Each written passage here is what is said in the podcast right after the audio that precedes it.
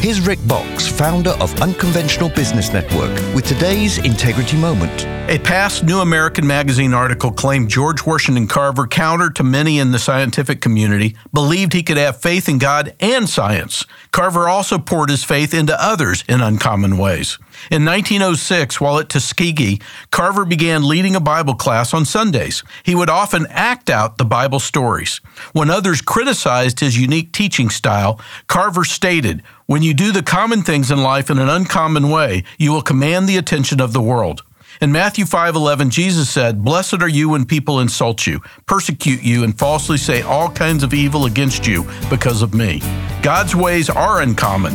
Don't fear doing business in God's unique way. You may change the world. To learn more about Unconventional Business Network and doing business God's way, visit unconventionalbusiness.org. That's unconventionalbusiness.org.